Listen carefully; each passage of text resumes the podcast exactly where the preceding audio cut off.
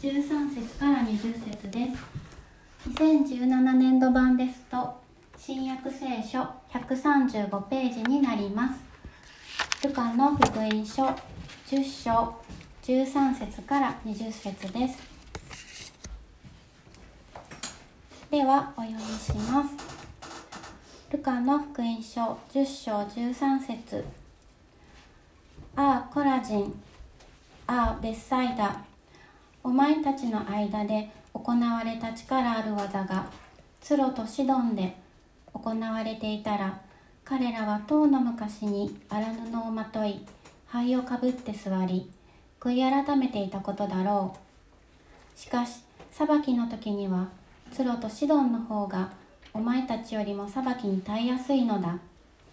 カペナウムお前が天に上げられることがあるだろうか。黄泉にまで落とされるのだ。あなた方に耳を傾ける者は私に耳を傾けあなた方を拒む者は私を拒むのです。私を拒む者は私を使わされた方を拒むのです。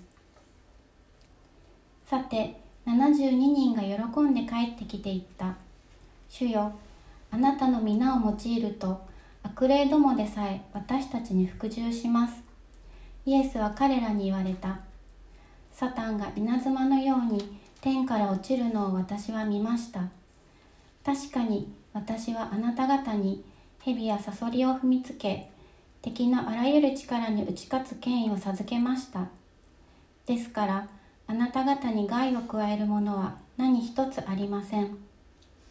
しかし霊どもがあなた方に服従することを喜ぶのではなくあなた方の天名が天に書き記されていることを喜びなさい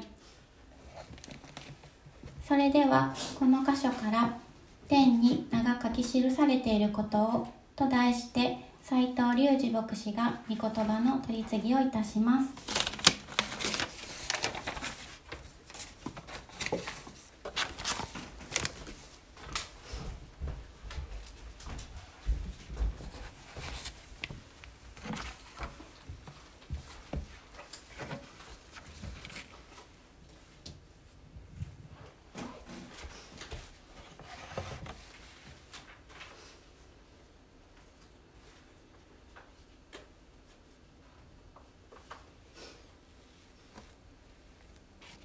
はようございますおはようございます。世界中が揺さぶられています。その揺さぶりの中で一つ一つの物事の本質というものも浮き彫りにされていきます。ちょうどあの砂を入れた箱があってピンポン玉とビー玉を置いてですねこう揺さぶるっていうのを見たり聞いたことある方いらっしゃるでしょ？揺さぶると重たいものをビー玉が下に沈んでいくとかね。ピンポン玉を上に浮いてくるとか。揺さぶられると軽いものは浮き上がり重いものは深いところに降りていきます。本当に大事なものは何なのか。私たちが見るべきものは何なのか。本当の危機はどこにあるのか。本当の喜びは何なのか。今日の箇所は前半ではイエス様が72人の弟子たちを送り出す時に語られた言葉。後半はその弟子たちが帰ってきた時のやり取りを記しています。そしてここから私たちが心で握りしめるべき本質的な教えを受け取りましょう。まず初めに心に覚えたいこと。それは救いはキリストにある。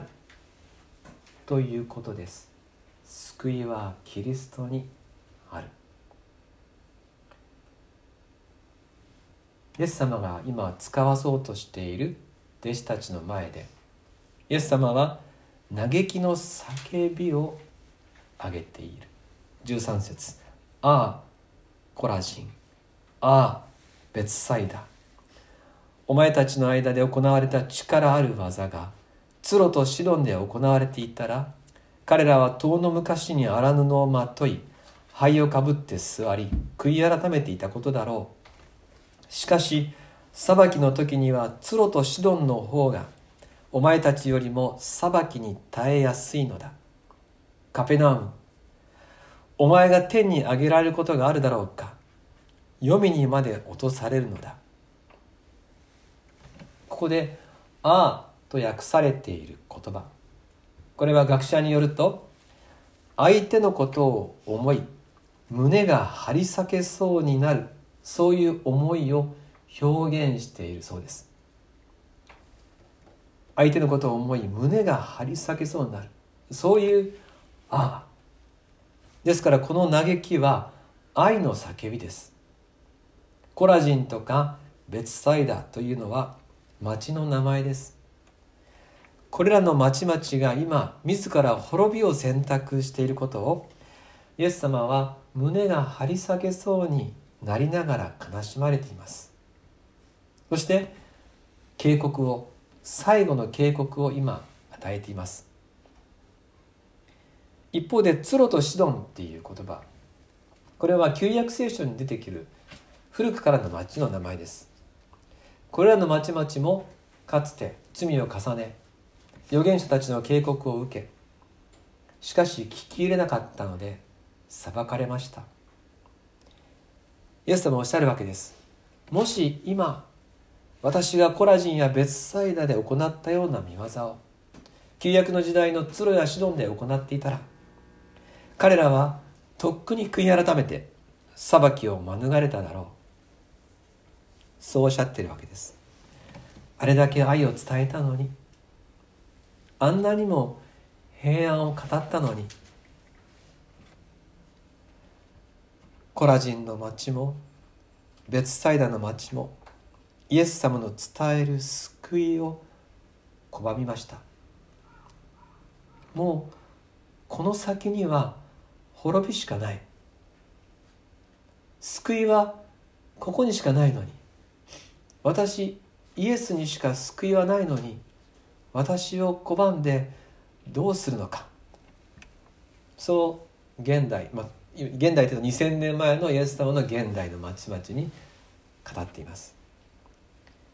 時代とともに人々の心は神から離れていく。そんなことを思わされます。文明が進むほどに人はかたくなになっていく。今回のような世界的な危機でも起こらない限り人は立ち立ち止まろうとしません。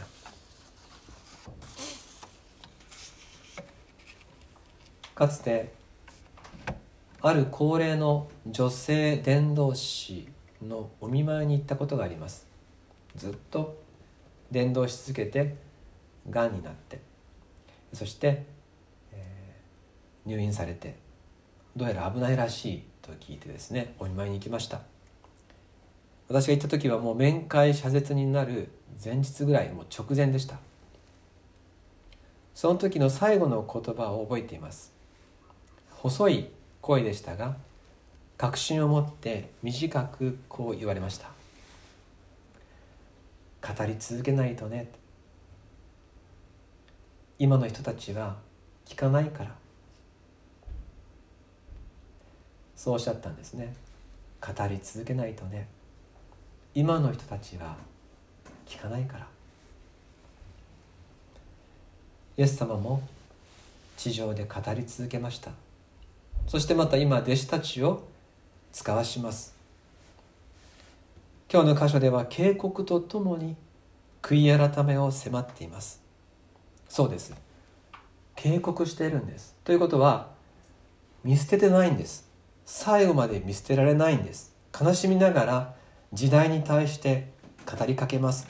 胸が張り下げそうな思いになりながら滅びに向かう人たちの救いを願われています。15節に出てくるカペナウムという町。この町は特別な町です。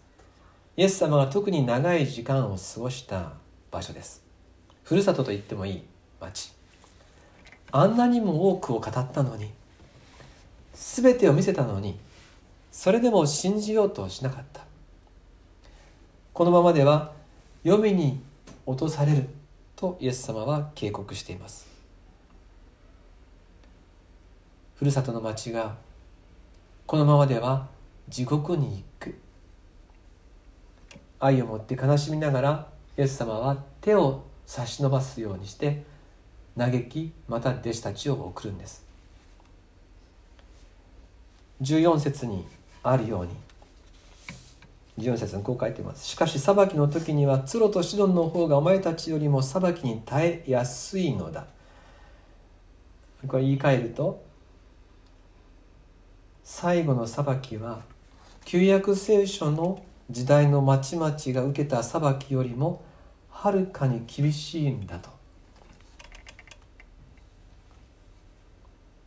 そういう裁きが最後には待っている。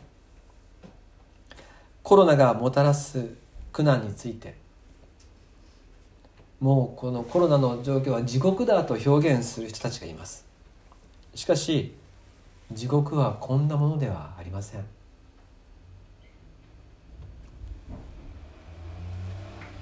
だからこそキリストは来てくださった。全ての罪人の罪を許し神と共に生きる永遠の命に全ての人を救い上げるためにイエス様が来られました。イエス様にはそれができるんです。そう考えるとイエス様がこの先週から読んでいる箇所でイエス様が使わす72人の弟子たちの働きというのはなんと大きな働きでしょう。彼らは裁きと救いの狭間にある。世の人たちのただ中に使わされていくんです。そこにイエス・キリストの救いを運ぶために出ていくんです。この人たち以外に町々を救える人はいません。今がその時です。私たちが握っている福音の知らせしかこの世界を救うものはありません。新型コロナウイルスは人類の本当の病を浮き彫りにしました。孤独。自己中心。死への恐れ。孤独と自己中心と死への恐れ。それこそが人類の真の病。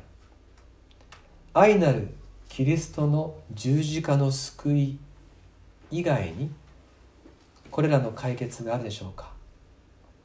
この人類の病の特効薬がイエス・キリスト以外にないわけです。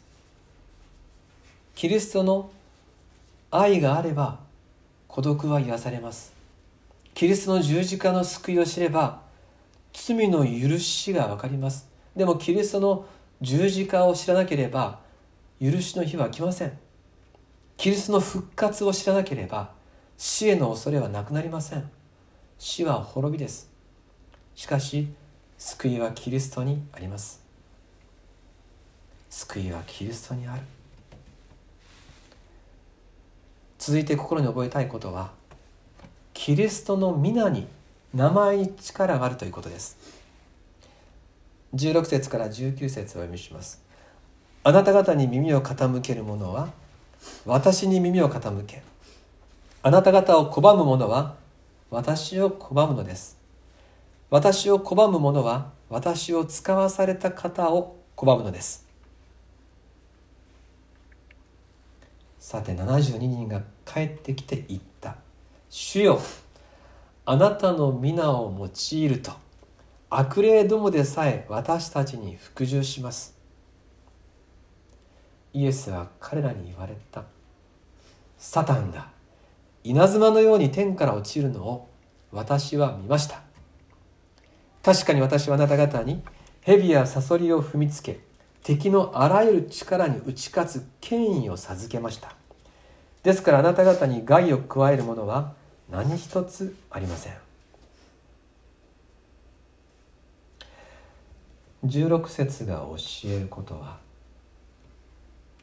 あなた方に耳を傾ける者は私に耳を傾ける。これはつまりクリスチャンとはキリストの施設である。ということです。キリストの使者である。私たちを受け入れる人はキリストを受け入れる。そして神を受け入れる。私たちを受け入れない人はキリストを受け入れない。そして神を受け入れない。つまり人々が救われるかどうかは私たちクリスチャンを受け入れるか受け入れないかにかかっている。私たちクリスチャンを受け入れるかどうかでその人の救いが決まるっていうんです。クリスチャンにはそれだけの栄誉と責任があります。ただしそれはクリスチャンがクリスチャンとして立っている場合です。前回。72人を2人組36組にして派遣される時イエス様は彼らに対して強調して手ぶらで行くようにと命じられました。何も持たずに行くように。つまり私のうちにおられるイエス様だけ。持ち物はイエス様だけで行くようにということです。感染予防のためにみんなマスクをつけて生活します。けれどそのマスク以外には何のマスクも仮面もつけない。何の鎧も着ない。素顔であるがままで歩くこと。私と共におられるイエス・キリストだけを誇りとして歩む。イエス・キリストを語る。それがクリスチャンがクリスチャンとして歩むということです。私たちが心をキリストに定めて歩む時。私たちを受け入れるかどうかでその人とキリストの関係が決まります。私のうちにイエス・キリストがおられるからです。今回の疫病の揺さぶりでこの世界も揺さぶられていますがクリスチャンたちも揺さぶられています。私たちも揺さぶられて心の中の本質重いものと軽いものがはっきりしてきました。いらないものが取り去られていき心の基礎をもう一度確かにされています。ある人は以前よりも祈りが増えたと言いました。またある方はこんなことを言われました。今までは聖書を読むときに読む前にお祈りするときに今の私に必要なことを教えてくださいと祈ってから聖書を読んでいた。でも今はイエス様あなたのことを教えてください。そう祈り始めた。より本質です。よりキリストそのものを知らなければ。私に必要なことを聖書からもらうんじゃなくて聖書にあるキリストに出会いたい。私が聖書を読むんじゃなくて聖書に私を読んでもらいたい。私が生きるのに聖書を使うんじゃなくて御言葉が生きるために私を使う。そうして私たちがこの揺さぶりの中で心の基礎を定めイエス様を見つめイエス様と共に生きてイエス様を語る時私たちは知るんです。キリストの名に力がある。17節以降は派遣されて町々でイエス様のことを伝えた弟子たちが帰ってきた時の記述です。17節。一緒にお読みしましょうか。一緒にお読みしましょうか。いいですか？17節。3はい。さて72人が喜んで帰ってきて言った。主よあなたの皆を用いると悪霊どもでさえ私たちに服従します。弟子たちは大喜びで帰ってきました主に使わされていた人たちは最初は緊張と不安を感じたでしょう。しかし帰ってくる時は喜びで満たされているわけです。でその喜びっていうのがやっと帰ってこれたっていう喜びではない。ああ辛かった。やっと辛い期間が終わった。というものではないんです。この喜びは信仰の実践編で確かにこの目で神の技を見た。そういう喜びです。イエス様あなたの名前には力があることを経験しました。あなたの名前で祈ると悪霊たちも服従しました。あなたの名を使って祈ると病の癒しを見ました。あなたに祈るといつも驚くべき守りがありました。ご飯がなくなる日がなかった。いつも神とその言葉が私の心を支えました。二人組で使わされたけどずっと二人で愛し合うことができました。そういういくつもの喜びの実績が積み重なって喜びにあふれて帰ってきたんです。見逃してならないのは悪霊どもでさえ私たちに服従しましたと過去形ではなく服従します。と現在形になっているところです。彼らの経験は過去のものではなく今後の信仰生活を変えたんです。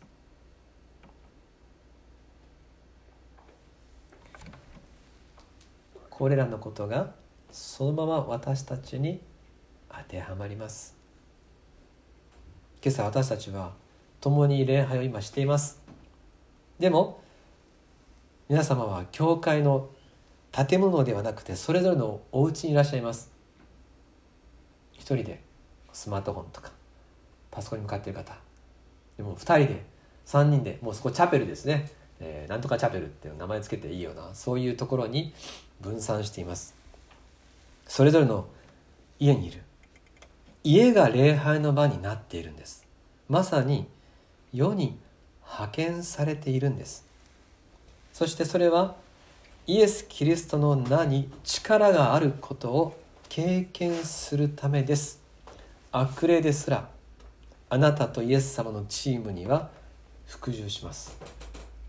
今まで培ってきた信仰という宝がどれほど力強い武器であるかを経験します。試練の中でより一層御言葉を求めることになるでしょう。もう御言葉を食べないとやっていけないはずです。自分のために最ものためにも真剣に祈らざるを得ないでしょう。そしてそうやって一つ一つの求めをしていくときにその一つ一つの求めに確かな恵みの結果を自分で体験します。ですからやがて帰ってくる時私たちはクリスチャンであることの喜びを持ってまた集まります。今の苦しみは後の大きな栄光に必ずつながります。18節でイエス様は天から落ちるサタンを見たと言われています。あなたたちは出ていくとサタンが天から落ちた。クリスチャンが出ていくと勝利が確定する。なぜならばイエス・キリストの名が世の中に運び出されていくからです。もちろんこれらのことは私たちの力ではありません。御言葉が働くんです。私たちは運ぶだけです。何も持たなくていい。手ぶらでただイエス様とその言葉だけを持っていくだけでいい。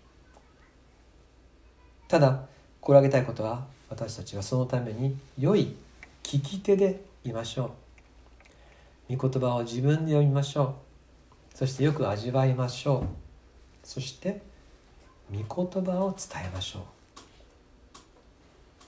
お友達に手紙で電話で聖書にこういう言葉がある。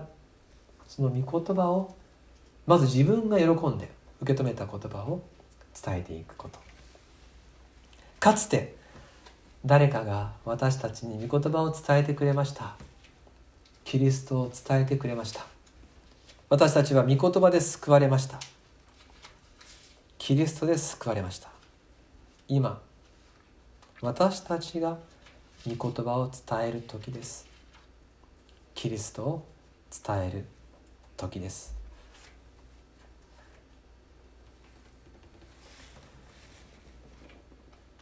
私たちは地の塩イエス様はそうおっしゃいました。地の塩効き目のあるキリストの味付けをしに世を変えるための大事な地の塩。そして教会はじゃあ何かっていうとですね塩がいっぱい入ってますから、まあ、塩の瓶ですね、えー、塩いっぱい入ってる。今回神様はですねこの塩の瓶を振ったんですね。出てきなさい。地に行きなさい。そういう感じですね。私たちはですね本当に使わされているんだなということをとても感じる時です私たちはでもこう塩の瓶の中にいたいんですよねしがみついてですね「ここから出てくな」っつって「危ないぞ外は危ないぞ」って言った思うんですけど神様は出ていきなさいってですね振ってですね、えー、そう考えるとですねなんか不安な気持ちになるかもしれませんが19節を見ると完全な守りが約束されてますね。19節で、えー、私たちは確かに蛇やサソリを踏みつけ敵のあらゆる力に打ち勝つ権威を授けられた。ですからあなた方に害を加えるものは何一つありません。そう約束されています。全き守りが使わされる人たちには与えられます。で実際に私たちは今までの人生で神様から圧倒的な守りと祝福を味わってきました。経験済みです。イエス様と共に生きるならそれはこれからも変わりません。新型コロナは別ですと言ってはならないわけです。未知の病だとしても私たちは神様を守ると言われたら守るんだなと、えー、これはなかなか勇気のいる私のこの言葉ですよね、えー、でも19節の「ですからあなた方に害を加えるものは何一つありません」の「害を加えるもの」っていうのがもし男性系だったらこれは人を表すわけです。害を加える人間はいませんなります。しかしここで害を加えるものと訳されている言葉は中性形なんです。ですからあらゆるものと訳します。この世界の全てのものが私たちに害を及ぼすことはできない。ですから私たちは家に引きこもるんじゃないんです。家に使わされているんです。またこの世界に使わされています。そしてキリストの名を運ぶ人として今生かされています。私たちがキリストの名を心に書き記されたものとしてキリストの名を運ぶ人として生きる時誰もそして何もあなたを傷つけるものはありません。勇敢でありましょう。キリストにあって共に勇敢でありましょう。最後に私たちが覚えておきたいこと。それは本質的な喜び。喜びの本質と言えるものです。20節を一緒にお読みしましょう。20節3はい。しかし霊どもがあなた方に服従することを喜ぶのではなくあなた方の名が天に書き記されていることを喜びなさい。私たちの喜び。イエス・キリストが常に与えてくださる本質的な喜び。それは私たちの名が天に書き記されていることです。私たちの喜びそれは悪霊を服従させることができるということではありません。さまざまなものを恐れなくていいそういうことでもありません。いかなる時も平安があること心に消えない希望があるということ。全部嬉しいことですがでもこれらは全ておまけというか付属品です。本当に喜ぶことはそれは私たちの名が天にすでに書き記されているということです。所属が天にある。神の子とされていること。永遠の命をすでにいただいていること。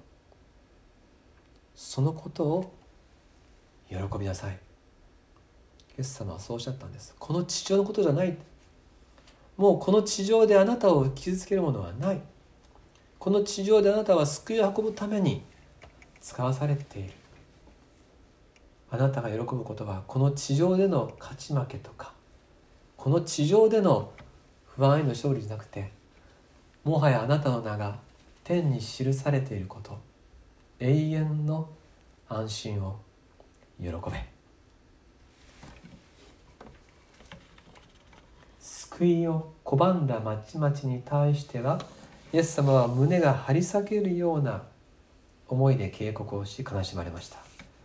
その反対に救いを受け入れた私たちのことをイエス様はやはり胸が張り裂けるような喜びで喜んでいらっしゃるわけです。友よあなたの名が天に記されている。あなたはもう神の子とされている。あなたは私と共にいる。これを喜ぼう。ここに喜びがある。イエス様はこれが嬉しくてならならないんです。なぜならば私たちを愛しているからです。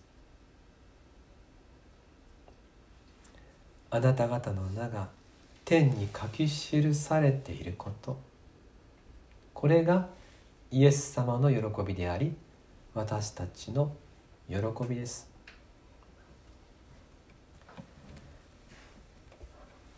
世界は滅びの空気を感じて怯えています。その怯えは間違っていません。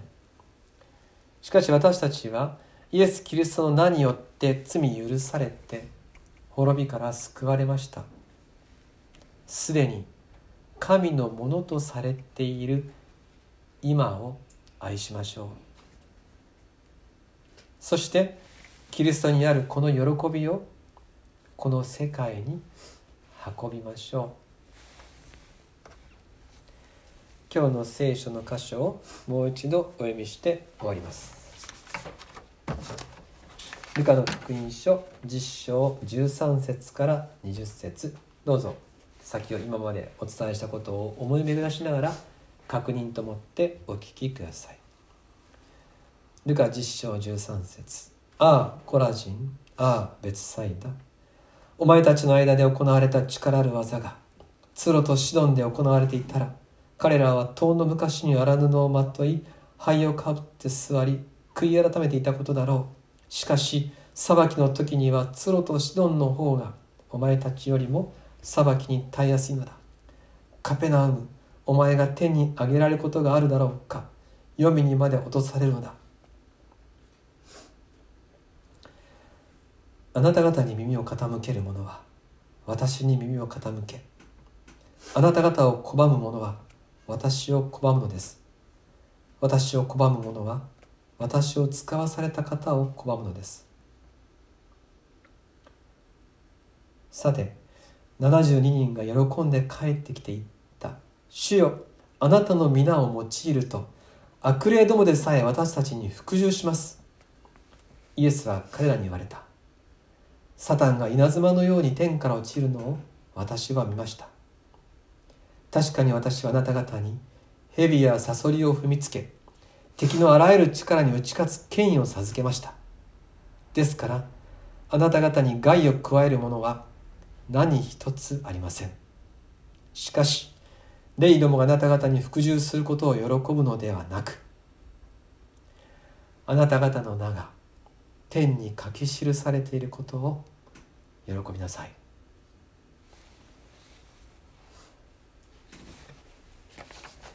お祈りします。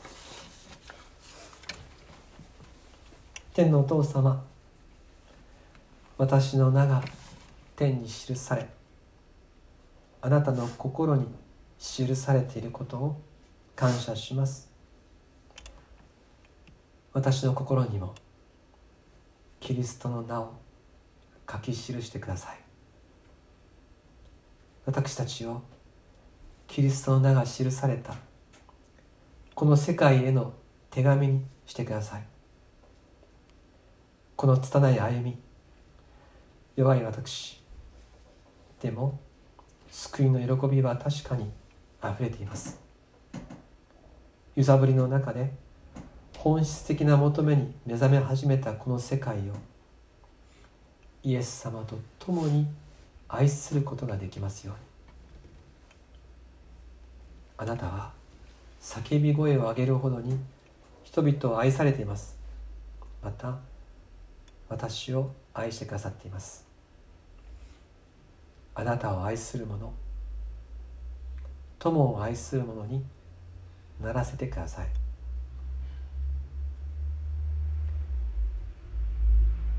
感謝します。あなたの子にしてくださったこと。ただただ感謝します。イエス・キリストの名によって祈ります。アーメン。